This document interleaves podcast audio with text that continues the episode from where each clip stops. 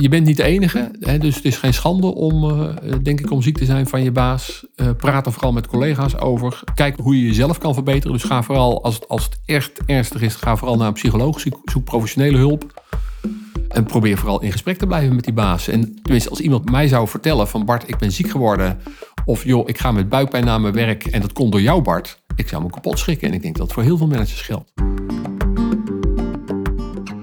Welkom bij Goed Bezig. Een podcast met originele denkers en eigenwijze schrijvers over wat er goed gaat en wat er beter kan. Mijn naam is Gerard Bolte van uitgeverij Heestek. In deze aflevering van de podcast Goed Bezig vertelt Bart Groothuis hoe het komt dat zoveel mensen ziek worden van hun baas. En wat je eraan kunt doen als je zo'n baas treft.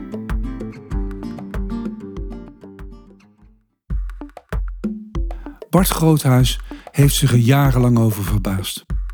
Hoe komt het toch dat zoveel managers zich misdragen? Een klein beetje begrijpt hij het wel, want zelf is hij als leidinggevende ook wel eens de fout ingegaan. Maar dat zoveel mensen ochtends met buikpijn naar hun werk gaan omdat ze opzien tegen het contact met hun leidinggevende, dat vindt hij stuitend. Hij schreef er een boek over. Ziek van je baas. Over de zeemeeuw, de dictator, de Piet Lut en de psychopaat. Hoe overleef je dit soort managers?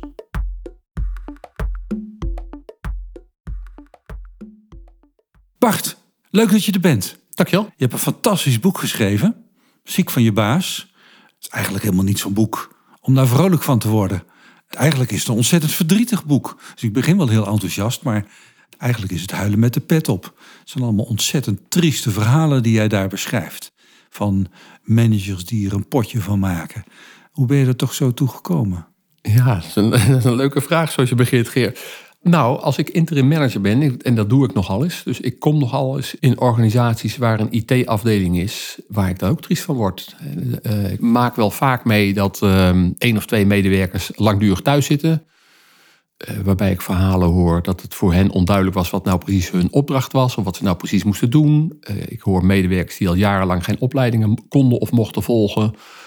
medewerkers die eigenlijk niet precies wisten wat hun taak is. Andere medewerkers die werken zich uit de naad om de zaak draaiende te houden. Dus ik, ik zie veel verwaarloosde afdelingen. En dan denk ik, ja, maar dat, dat komt eigenlijk door die vorige manager die er gezeten heeft. Of de baas daarvan die niet op heeft zitten letten. Dus ik zie ook veel managers die maar wat aanklooien. Uh, uh, vaak helemaal niet bewust. Ik geloof niet dat managers morgens uit hun bed komen en denken: zo, ik ga er eens expres een potje van maken. Ik denk dat heel veel managers gewoon niet goed weten hoe ze het doen.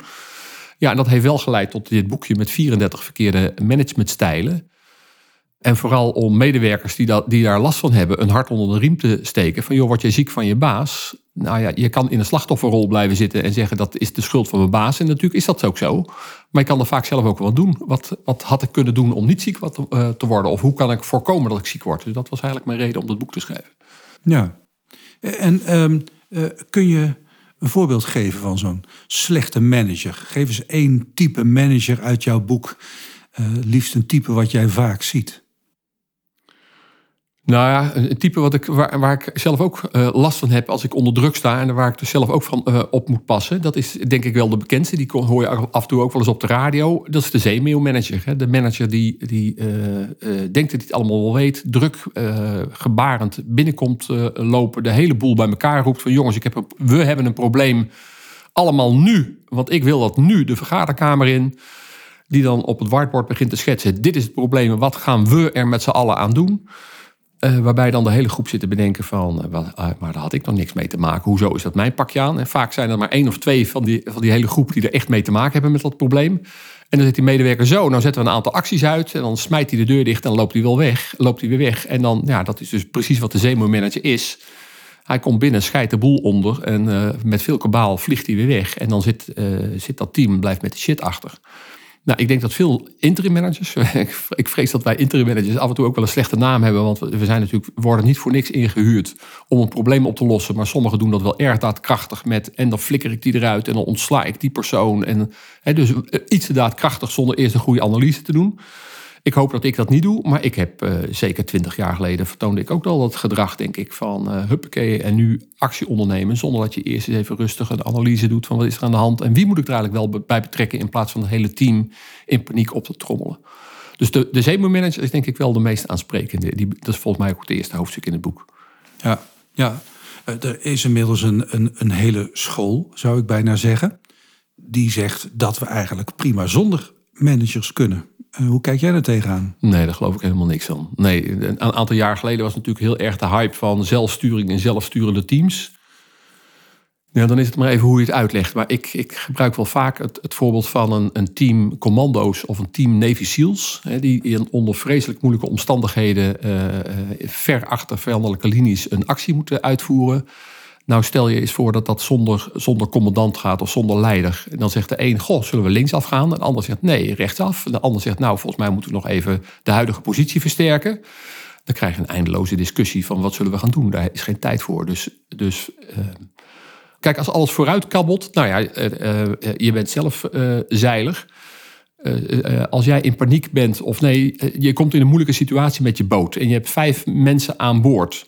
Ik denk dat jij ook begint commando's te geven van joh, laat jij de fokkers even zakken of voor de helft en laat jij het, het hoofdzeil even zakken voor de helft, want ik blijf aan het roer staan en hey, we zien water in de boot, begin jij te hozen. Ik denk dat je ook commando's begint te geven en terecht. In plaats van, goh, zullen we eens even samen gaan bedenken wat we nu het beste kunnen gaan doen. Dat werkt niet. En als alles goed gaat op jouw boot in kabbelend water en alles gaat goed, dan kan je zeggen, laat iedereen maar doen wat hij leuk vindt. Maar zelfs dan. Uh, maar zeker als organisaties in verandering zijn, of teams zijn in verandering, of er komen grote dingen van buiten op je af, dan moet er iemand zijn die beslissingen neemt. En natuurlijk rekening houdend met wat iedereen kan en wat iedereen durft. Uh, maar er moet wel één persoon de leiding hebben en beslissingen nemen. Dan heb je het ook heel erg over strategische beslissingen. Maar in het dagelijks werk, hoeveel heb je dan aan zo'n leidinggevende? Nou ja, dat zeg ik. Als alles vooruit kabbelt en iedereen eh, gewoon dagdagelijks weet wat hij moet doen. Ik kom, uh, en zeker in ambtenarij, om toch maar onaardig te zeggen. Als je weet dat jouw werk bestaat uit postbakje in en aan het eind van de dag moet het allemaal liggen in postbakje uit. Daar heb je geen manager voor nodig. Maar ook dan kan het natuurlijk zijn dat je, dat je met elkaar zegt van goh, de kerstdagen komen eraan. Ja, het hele team wil uh, rond de kerst op vakantie. Ja, dat gaat natuurlijk niet, want er moeten wel medewerkers nog aanwezig zijn. Wie gaat dan het besluit nemen wie er aanwezig is? Als je het aan de medewerkers zelf overlaat, dan kan je wel eens oeverloze discussies krijgen als... ja, maar ik heb kinderen, dus ik heb recht om vrij te nemen. Een ander zegt, ja, dat is lekker, maar dan kan ik dus nooit vrij nemen. Uh, trouwens, jij hebt vorig jaar al vrij gehad en het jaar daarvoor. Volgens mij ben ik nu aan de beurt. Nou, ook dan heb je uh, soms wel een manager nodig. Die zegt, joh, nou ga ik de knoop ja. maar doorhakken. Want anders blijven jullie een uur daarover met elkaar in discussie gaan. Maar er zijn er zoveel knopen door te hakken dat er op een, op een team steeds een leidinggevende nodig is die uh, die taak op zich neemt. Uh, zijn dat, als ik jouw boek zo lees, zijn er ook wel ontzettend veel leidinggevenden die de hele dag lopen te micromanagen. Ja, nou, micromanagen is natuurlijk een andere, andere blunder waar, of een andere valkuil waar, waar managers in kunnen stappen. Uh, maar ik denk dat ieder team wel. En, en het, kijk, dat hoeft niet per se iemand te zijn die ergens anders in een ander kantoor zit. De manager mag ook de meewerkend voorman zijn. Of in, het, in het geval van wat ik net zei, van commando's of Navy SEALs, waarbij de commandant van het team zelf ook met een geweer rondloopt en behoort tot het team dus er hoeft niet een manager te zijn die ergens boven hangt of in een, kamertje ver weg zit. En eigenlijk, en dat is nog het ergste, een manager die niet weet wat er op de werkvloer gebeurt. Want die beschrijf ik ook in het boek. Zo'n afstandelijke manager die wel besluiten neemt, maar eigenlijk helemaal niet weet waar het over gaat. Nee, een goede manager is volgens mij wel iemand die weet waar het over gaat en op grond daarvan de goede besluiten kan nemen. Ja. Wat ik lees uit, uit jouw verhalen is ook dat het, het ook ontzettend belangrijk is, nog even afgezien van je inhoudelijke kwaliteiten, de vrijheid die je neemt om besluiten te nemen. Eh, maar ook dat je gewoon een beetje een sociaal mens bent. Dat je um, op een prettige manier met anderen omgaat. Daar ontbreekt het blijkbaar ook nog wel eens aan. Nou ja, volgens mij gaat het bij goed management juist altijd om, om houding en gedrag. Hè, snap je? Um, en dat, uh, ja, dat is volgens mij het essentie ook van mens zijn misschien wel. Hè, van, van eh, wat voor contact wil je leggen? Uh, wil je echt wel verdiepen in je, in je collega of in je medewerkers of in je ondergeschikte als je manager bent? Wat beweegt hun? Wat vinden ze belangrijk? Uh, wat ik, in, wat ik in ieder geval zelf belangrijk vind en in al die jaren ook wel gemerkt heb, dat de, meeste medewerkers willen gewoon weten, doe ik het goed en krijg ik de waardering. Dus, dus geef eens complimenten. Eh, neem jezelf eens voor om tien complimenten op een dag eh, uit te delen. En dan zie je hoe, moeilijk dat is. Want heel vaak geef je wel kritiek op mensen. Maar zeg je niet uh, gewoon, dat heb je goed gedaan, fijn, dankjewel. Uh, of zeg eens sorry. Dat vinden heel veel managers ook verschrikkelijk moeilijk. Om te zeggen, joh, dat heb ik fout gezien. fijn dat jij me voor deze blunder behoed hebt. Dus het gaat ook heel vaak gewoon om hele makkelijke dingen. Houding en gedrag. Ja, echte interesse in je medewerkers. En, en, en, en waar nodig knopen doorhakken. Maar ook heel vaak een mooi voorbeeld vind ik ook altijd voor manager uit de uh, Star Trek Next Generation, Jean-Luc Picard. Dat vind ik ook een prachtig voorbeeld van een, een manager wat ik wel als voorbeeld heb. En consultatief management uh, gebruikt hij. Hè? Dus hij vraagt eerst aan al zijn ondergeschikten: wat denk jij dat, wat, dat het probleem is waar, waar we voor staan? En dan neemt hij een besluit. En dat is heel vaak het besluit wat hij neemt, is heel vaak een combinatie van een van de adviezen die hij van zijn ondergeschikten gehoord heeft. Ja, dat vind ik wel een hele mooie stijl. En met eh, maar hij is wel degene die het besluit neemt. En hij, is dus wel, hij staat wel voor het besluit wat hij neemt. Ja. Je beschrijft in jouw boek veel foute managers. Uh, zeg eens eerlijk, welke fouten heb jij ook wel eens last van? Wat ben jij voor een manager? Nou, ik zei net al, de zeemoeimanager had ik twintig jaar geleden ook wel last van. En nu ben ik wat geduldiger. De mes in je rug manager, die noem ik anders geloof ik in het boek. Hè. Dat is de, de, de klant centraal stel manager. Die, die fout heb ik ook wel eens gemaakt. Dus ik heb, ik heb jaren geleden ook een keer ben ik in paniek geraakt doordat een bestuurder mij uh, opbelde in het weekend. Uh, en die ging, helemaal, die ging gaandeweg het telefoongesprek steeds verder los op een projectleider van ons. Ja, die projectleider deugt niet en dit doet ze fout en dat doet ze fout. En ik, ik nog een keer, hoe kan dat nou? Dus een projectleider met 20 jaar ervaring, hoezo is die niet goed? Nou ja, ze ging echt helemaal los. En de conclusie was, ik wil haar niet meer zien. En wat doe ik? Ik bel ook in het weekend die projectleider. En ik zeg, joh, er is iets aan de hand bij die en die instelling. En ze willen je niet meer zien. Uh, we moeten het er morgen maar over hebben. Uh, maar in ieder geval weet dat ik je van het project af ga halen. Nou, ik zei natuurlijk in tranen van wat heb ik dan fout gedaan? Ja, dat kon ik eigenlijk ook niet vertellen. Ik kon alleen maar doorvertellen wat die bestuurder mij vertelde. En dat was niet erg aardig wat die bestuurder mij vertelde. En ik ga dat ongeventileerd doorvertellen aan die projectleider. Nou, een dag later ben ik op kantoor. Ik spreek die projectleider. Maar wat veel belangrijk is, er komt een collega-manager naar mij toe. En die neemt me even alleen in een kamertje en die scheldt me echt helemaal verrot. Van Bart, wat ben jij nou voor een imbeciel? Uh, hoezo ga je één op één doorvertellen wat een bestuurder tegen jou vertelt? Je hebt het wel over die en die projectleider met 20 jaar ervaring. Je had je medewerker moeten beschermen. Wij, wij vallen nooit onze eigen medewerkers af. Dus je had tegen die bestuurder moeten zeggen van... joh, ik vind het heel vervelend wat ik hoor. En ga maandag eerst maar eens even met de projectleider zelf in gesprek. En als de conclusie is, het gaat niet meer, ze moeten af... Ja, ga haar dat maar zelf vertellen. Maar Bart, wat jij nu gedaan hebt, is ongeventileerd. Alle narigheid die ze over die projectleider gespuit heeft, heb jij ongeventileerd doorgegeven. En je kan dus ook niet eens uitleggen wat ze fout heeft gedaan. Ja, zo moet, dat dus, je steekt dus een mes in de rug van je eigen medewerker. Ja, zo'n blunder mag je niet nog een keer begaan. Nou, dat was een wijze les voor mij. Ja. ja. Heb jij het geluk gehad dat iemand je corrigeerde? Ja. Iedereen maakt fouten, maar die blijven denk ik vaak ongecorrigeerd als je leidinggevende bent. Juist omdat je in je ivoren toren zelden kritiek krijgt. Ja, ja, nou, maar dat is ook een probleem. Ik begin de inleiding in het boek ook dat, dat er veel slecht management is. En ja, hoe leer je management? Ja, vaak door te kijken naar je eigen manager of door, naar een collega-manager. Maar vooral uh, als medewerker uh, mag je groeien als het goed is. En word je opgeleid door je eigen manager. Daar leer je van. Ik vergelijk management vaak met ouderschap. Een goede ouder worden. Ja, hoe word je een goede ouder? Ja, vaak ook doordat je het afgekeken hebt van je eigen ouders. Dat je denkt, nou, wat zij, dat en dat en dat, dat wil ik in ieder geval ook gaan doen. En god, dat en dat en dat zou ik misschien anders doen als ik straks kinderen heb. Maar je leert het vooral door een goed voorbeeld te krijgen. Ja, en omdat er zoveel slecht management is, worden er ook zoveel slechte managers weer gekweekt. doordat ze nooit het goede voorbeeld hebben gekregen. Ik, ja, precies wat je zegt. Ik heb de mazzel gehad dat, er, dat ik een collega had. Die was voorheen ook mijn eigen manager. Dus ik heb als mazzel gehad dat ik een goede manager had die mij kon corrigeren en me iets kon vertellen. Maar ik denk dat veel managers dat niet hebben.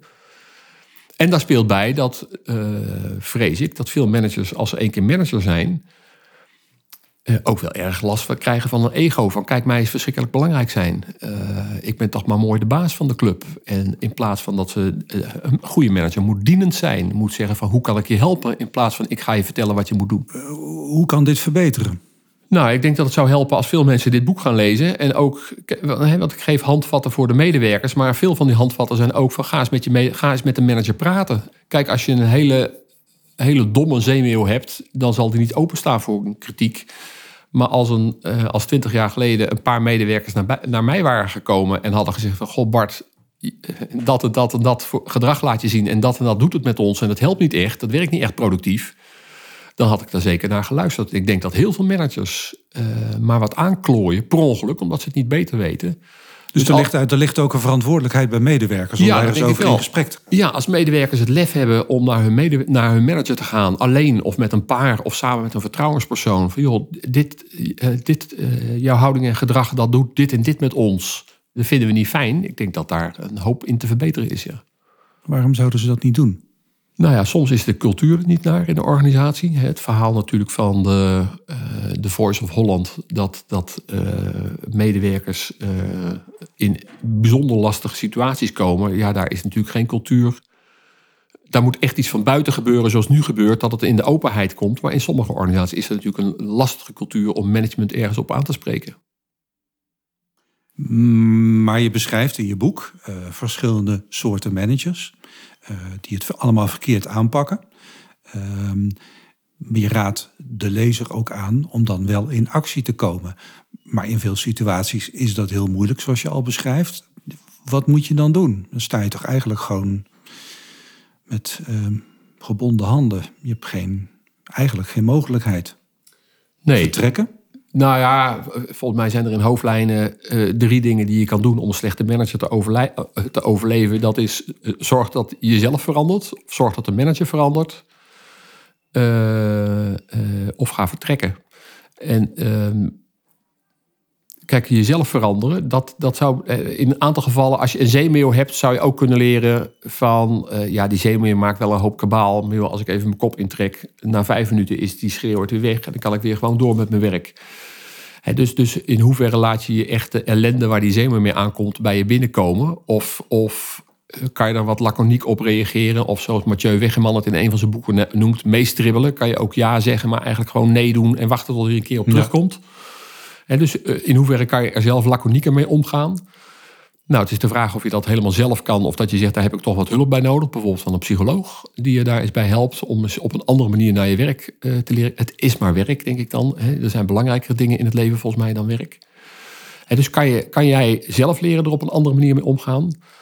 Een andere manier om de omgeving te veranderen is inderdaad waar we het net over hadden. Om naar de manager te gaan en de manager erop aan te spreken. Of naar de manager van de manager te gaan. Van joh, weet je wel wat onze manager doet? Dat is natuurlijk een ingewikkelde.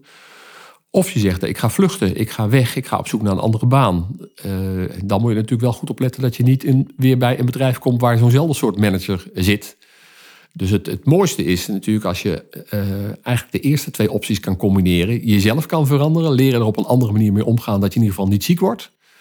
En proberen je omgeving de manager te veranderen. Als dit zo'n groot probleem is, slechte managers, ik snap dat in kleine organisaties dat je zoiets niet structureel kunt verbeteren. Maar er zijn natuurlijk ook ontzettend veel heel grote organisaties. Uh, zoals bijvoorbeeld grote zorgorganisaties waar jij zelf ook heel actief in bent. Zou uh, er dan niet op een georganiseerde manier iets aan gedaan moeten worden? Ja, dat denk ik wel. De zorg kampt volgens mij met een, eh, een, eh, een personeelstekort. Veel mensen vertrekken of veel mensen willen helemaal niet werken in de zorg. Maar de zorg heeft wel vaak de mond vol van allerlei prachtige missiestatements. Open, transparant, gastvrij, weet ik veel wat van dat soort dingen. Maar het management straalt dat niet echt uit, tenminste niet naar de medewerkers. Dus het staat wel allemaal leuk op de website en op de, op de folders. Maar als, als je kijkt naar de managementstijl, gebeurt daar denk ik te weinig aan. Dus ik denk wat veel grote organisaties kunnen doen is uh, echt iets doen aan een leiderschapsprogramma of een managementprogramma. Wat, hoe willen we nou dat onze managers zich gedragen? Dus dat zou echt iets moeten zijn vanuit de top van de organisatie. Dus vanuit een raad van bestuur of een raad van toezicht zou dat ook aan kunnen zwengelen. Waarbij we echt zeggen, hoe willen we nou dat onze managers zich gedragen? Dus daar hoort iets bij natuurlijk van het opleidingsniveau. Hè? Wat moet het opleidingsniveau zijn, maar vooral hoe uit, moet zich dat uiten in houding en gedrag. En ik denk dat er veel aan te doen is met, met rollenspel, met, met, uh, met acteurs, om dan gewoon moeilijke situaties eens te bespreken. Van wat doe je als er een conflict is? En dat is er natuurlijk ook gewoon uh, conflicten op de werkvloer, managers die elkaar in een team, die niet plezierig met elkaar omgaan. Ja, waar, waar een manager wel iets aan moet doen. Uh, en hoe doe je dat dan? En hoe zorg je dan dat je je medewerkers tevreden houdt? Uh, hoe, hoe houden we nou eigenlijk een goed functioneringsgesprek? Of hoe houden we een beoordelingsgesprek? Of wat voor een stappen moeten we ondernemen als de medewerkers uh, in hun, of, of het onplezierig hebben? Wat gaan we dan doen? dus ik denk dat daar veel aan te doen is. Wat er gebeurt nu is helemaal niets. Men, mensen belanden in zo'n rol als leidinggevende. Uh, en worden aan de lot overgelaten en kunnen tientallen jaren verder zonder dat ze ooit worden bijgestuurd. Nou, ik, ik, eh, misschien zeg je het wel heel uh, bout, maar ik, ik vrees dat dat wel vaak het geval is. Ja, je wordt op enig moment manager en dan wordt er vanuit gegaan dat je het allemaal kan. Maar wat nou eigenlijk de moris is binnen een organisatie, hoe wij eigenlijk zouden vinden dat je als manager moet opereren, dat zie ik niet veel mee. Ja, ja. leidinggevenden ontwikkelen zich dan ook zelden ja, hoe is dat spreekwoord ook weer? Als je, als je blijft doen wat je deed, dan krijg je wat je kreeg. En ik, ik vrees dat ook, dat ook voor veel managers. Als je één keer manager bent geworden, dan hoef je op een of ander moment blijkbaar niet meer zoveel te ontwikkelen. En dat is wel jammer. Dus het zou. Ik heb jaren geleden ook eens, eh, toen ik in een zorgorganisatie werkte, moest al het management op een, een, een training verzuimmanagement. Daar heb ik ontzettend veel van geleerd. Maar, maar dat is leuk als je dat één keer. Dat is leuk als je dat één keer doet. Maar dat moet je natuurlijk na vijf jaar weer eens een keer opnieuw doen. Want dan zit een nieuw management. Hè. Dus je zou dat soort leergangen voor managers wel moeten herhalen. Van hoe willen wij eigenlijk dat onze managers zich gedragen?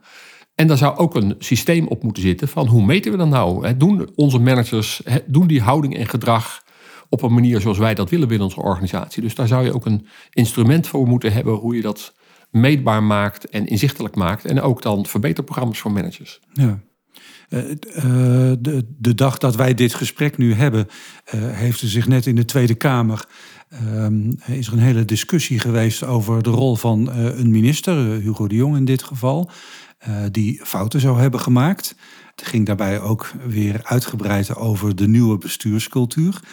daar speelt alles zich af in de openbaarheid.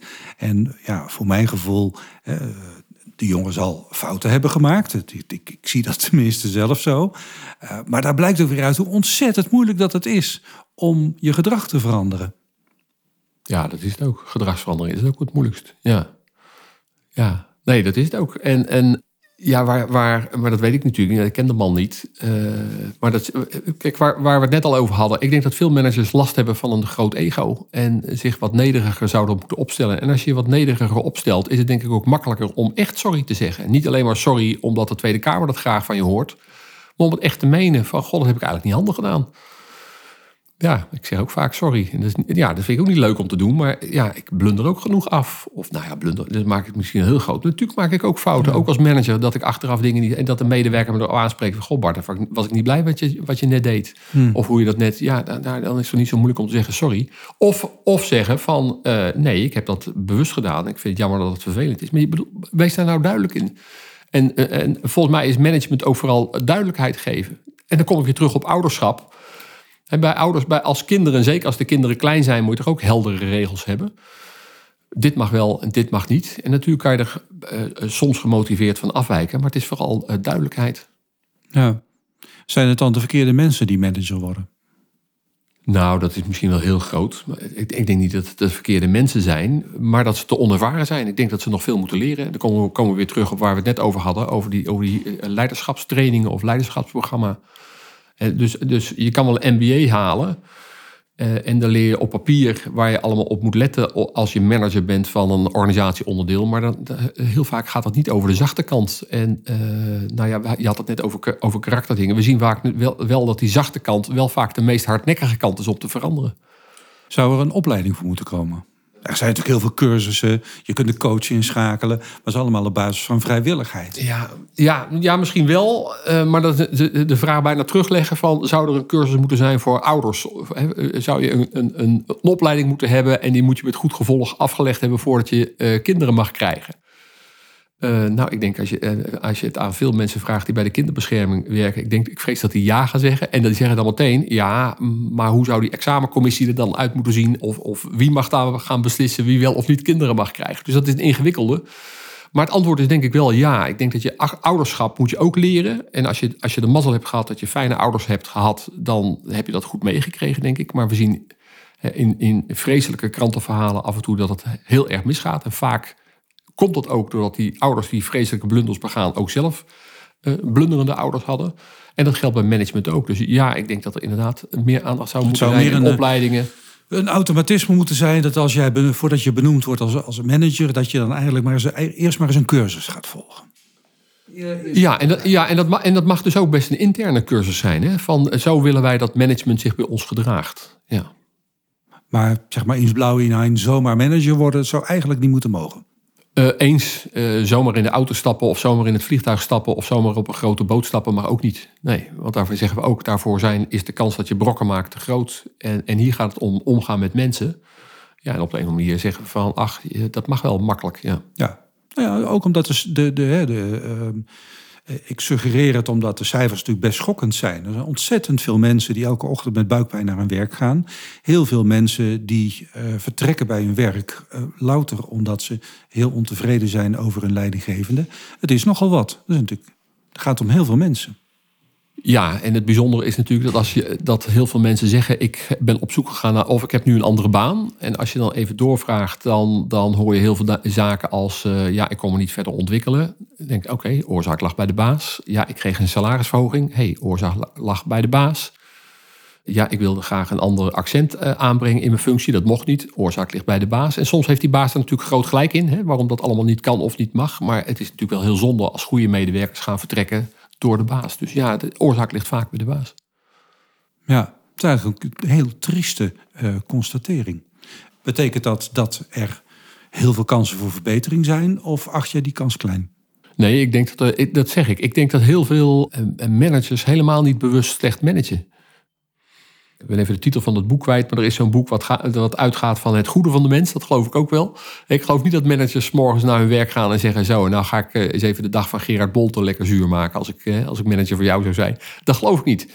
dus ik, ik denk dat heel veel managers wel aanvoelen dat ze iets niet zo handig doen. Tenminste, dat hoop ik. Eh, maar eigenlijk niet zo goed weten wat. En zich misschien ook wel te goed voelen van ja, hoor eens, maar ik ben manager, ik zou het allemaal moeten weten. Dus ik ga toch geen cursus volgen. Ik ben toch al manager geworden, hoef ik toch niet meer. En ik denk dat heel veel managers beter zouden zijn als ze zeggen, nou, uh, dat zou, had ook een titel van het boek kunnen zijn. Hè? Je hoeft niet ziek te zijn om beter te worden. Hè? Dus als, en, beter dan in de sfeer van ik wil me verbeteren. Dus ik denk dat veel managers uh, betere managers zouden kunnen zijn als ze de tijd en ruimte namen om eens met. Dat kan ook met intervisie, hè? met een groep collega's, met een groep collega's in een bedrijf. Van hoe doe jij dit? Hoe ga jij met zo'n geval om? En echt openstaan om je echt te willen verbeteren. Ja, ja, dus dat, dan, dan, dan constateer ik, zoals je eigenlijk zelf ook doet in je boek, uh, dat er stiekem, uh, hoewel het misschien niet eerlijk is, een grote verantwoordelijkheid ligt bij werknemers, bij medewerkers, om hun baas te redden. want het moet ergens vandaan komen. Die leidinggevende ziet het niet. dan is het dus aan anderen, met name collega's, medewerkers, om ze wakker te schudden. Ja, en dat is natuurlijk best eng. En het ligt ook aan de cultuur en natuurlijk de managementstijl. Hè. Als je uh, een pure dictator als manager hebt. Die is niet te redden. Die is niet te redden. Dat moet je dus ook niet proberen. Want dat, nou ja, dat kost je je leven, zou je dan zeggen. In, in, in de film zie je dan dat het je leven kost als je zoiets doet. En, en, uh, of als je een psychopaat als manager hebt, dan heeft dat ook geen, uh, geen zin om daar iets aan te proberen. Maar ik denk dat heel veel managers, hè, de micromanager, die noemden we net al een keer. Of die manager die graag met allerlei actielijstjes werkt ja, die doet het omdat hij dat zelf zo een keer geleerd heeft en die vindt dat handig. En die heeft geen enkel idee wat de impact daarvan is op zijn medewerkers. Dus als je dan als medewerker of groepje medewerkers die manager daar eens op aanspreekt van joh, weet je wat dat met ons doet? of de paternalist die altijd denkt dat hij het beter weet en altijd praat over bijna over we of, of, of bijna over gij. Of uh, uh, ja, als je die weet aan te spreken op joh, weet je wat, weet je wat jouw gedrag met ons doet? Ik denk dat die zeker wel uh, daarvoor openstaan en beter willen worden. Ja, ja. Heb je inmiddels zelf ook wel eens mensen gecorrigeerd? Daar het gesprek, gesprek over aangegaan? Jazeker, ja. Nou ja, precies zoals die collega mij, hè, mijn collega manager die mij jaren geleden aansprak over het feit hoe ik een, uh, een, een, medewerker een mes in de rug uh, stak, waar ik later uiteraard ook mijn excuses voor aangeboden heb van dat had ik niet moeten doen. Ja, zo spreek ik nu ook wel collega's aan van, joh, ik zie jou dit of dat doen. En heb je gezien wat het effect daarvan is? Dat is niet zo handig. Had je door dat je ook dat of dat of dat had kunnen doen? Nou, dat, dat zijn leuke gesprekken, ja. Ja, ja, dat doen we te weinig. We gaan wel op een afstandje een beetje zitten mopperen. een heel natuurlijke neiging, lijkt mij. Maar we zouden vaker het gesprek aan moeten gaan over elkaars gedrag. Zeker als het om leidinggeven gaat. Ja, het, het, ja, ja, absoluut. Uh, maar het ligt heel erg natuurlijk aan de setting. En daarom denk ik dat een intervisie, uh, want die leent zich daar echt voor om zoiets te doen. Maar om zomaar op een collega-manager aan, uh, af te stappen en te zeggen: Ik zie jou dat en dat doen, dit zou je anders kunnen doen. Ja, dat, dat, dat, dat, is wel, dat vergt wel, denk ik, voor veel mensen een stap om over te gaan. Bovendien, als jij kritiek geeft op de een, kan je soms ook verwachten dat je de kritiek terugkrijgt. En het is maar de vraag of je dat ook aandurft om die kritiek ook terug te, uh, terug te krijgen. En durf je die dan ook te ontvangen? Sta je daar dan ook voor open? Dus dat kon wel eens een, een, een drempel zijn die veel mensen lastig vinden om te nemen. Ja, het is moeilijk, maar je zou het dus wat vaker moeten proberen. Ja, en je zou al eens kunnen beginnen met een compliment geven. Hè? Ik bedoel, je kan, natuurlijk, eh, je kan natuurlijk zeggen, ik begin met kritiek geven. Maar je zou ook kunnen beginnen natuurlijk met een collega-manager complimenten geven. Van, goh, ik zag je dat of dat doen, dat deed je handig. Nou ja, als je een aantal keer een compliment gegeven hebt... heb je misschien ook de weg gebaand om eens een keer later wat kritiek te geven. Van, hé, hey, dat vond ik heel handig wat je deed een paar weken geleden. Maar wat ik je nu zie doen, vind ik weer minder handig. En dan, zou, en dan helpt het natuurlijk al helemaal. Ja, precies wat ik je net vertelde over dat mes in de rug verhaal. Dat heb ik onlangs een collega een keer zien doen. Ja, dan helpt het natuurlijk heel erg als ik vertel dat ik diezelfde blunder uh, twintig jaar geleden zelf ook gemaakt heb. Uh, en hoe ik toen door een collega ben gecorrigeerd. Ja, dus dat ja. geeft dan wel de ruimte van, joh, jij bent niet de enige die die fout gemaakt heeft. Ik, ik heb dat zelf ook fout gedaan. Ja, ja. Het is ook een beetje wijsheid komt met de jaren. Zeker, ja. Dat geldt voor ouderschap ook. Ja. Nou ja, voor jonge managers is het natuurlijk extra moeilijk. Ja. ja. Heb je nog een laatste advies aan uh, mensen die het overkomt, die ziek zijn van hun baas? je bent niet de enige, hè, dus het is geen schande om, uh, denk ik, om ziek te zijn van je baas. Praat er vooral met collega's over. Kijk hoe je jezelf kan verbeteren. Dus ga vooral, als het, als het echt ernstig is, ga vooral naar een psycholoog. Zoek, zoek professionele hulp. En probeer vooral in gesprek te blijven met die baas. En nogmaals, dat lukt natuurlijk niet als het een, een dictator is of een psychopaat is. Maar de meeste managers die, ik denk dat als je vertelt, tenminste als iemand mij dat zou, mij zou vertellen van Bart, ik ben ziek geworden of joh, ik, ik, ik, vind, ik ga met buikpijn naar mijn werk en dat komt door jou, Bart. Ik zou me kapot schrikken. En ik denk dat het voor heel veel managers geldt. Ja. En anders vertrekken. En Kiezen voor je eigen gezondheid. Ja, kies voor je eigen gezondheid, vertrek. Ja. Ja, ja. Want dat gebeurt waarschijnlijk ook niet genoeg. Nee, niet genoeg. Nee, zorg dat je de regie. Uh, als je nog in Kijk, als je helemaal overspannen bent en helemaal in de burn-out zit, dan ben je natuurlijk niet meer in staat om initiatief te pakken. Maar als je in die stap ervoor zit, zorg dat je de regie houdt. En zorg dat je iets blijft doen. En laat je niet helemaal de put in praten. Of praat je zelf niet de put in dat het aan jou ligt. Ja. Hou de regie. Dank Wees geen slachtoffer. Dankjewel. Ja. Graag gedaan. Bedankt voor het luisteren naar Goed Bezig. Podcast met schrijvers en denkers die vertellen wat er goed gaat en wat er beter kan. Wilt u meer weten over deze schrijvers? Ga dan naar hashtag.nl of volg ons op sociale media.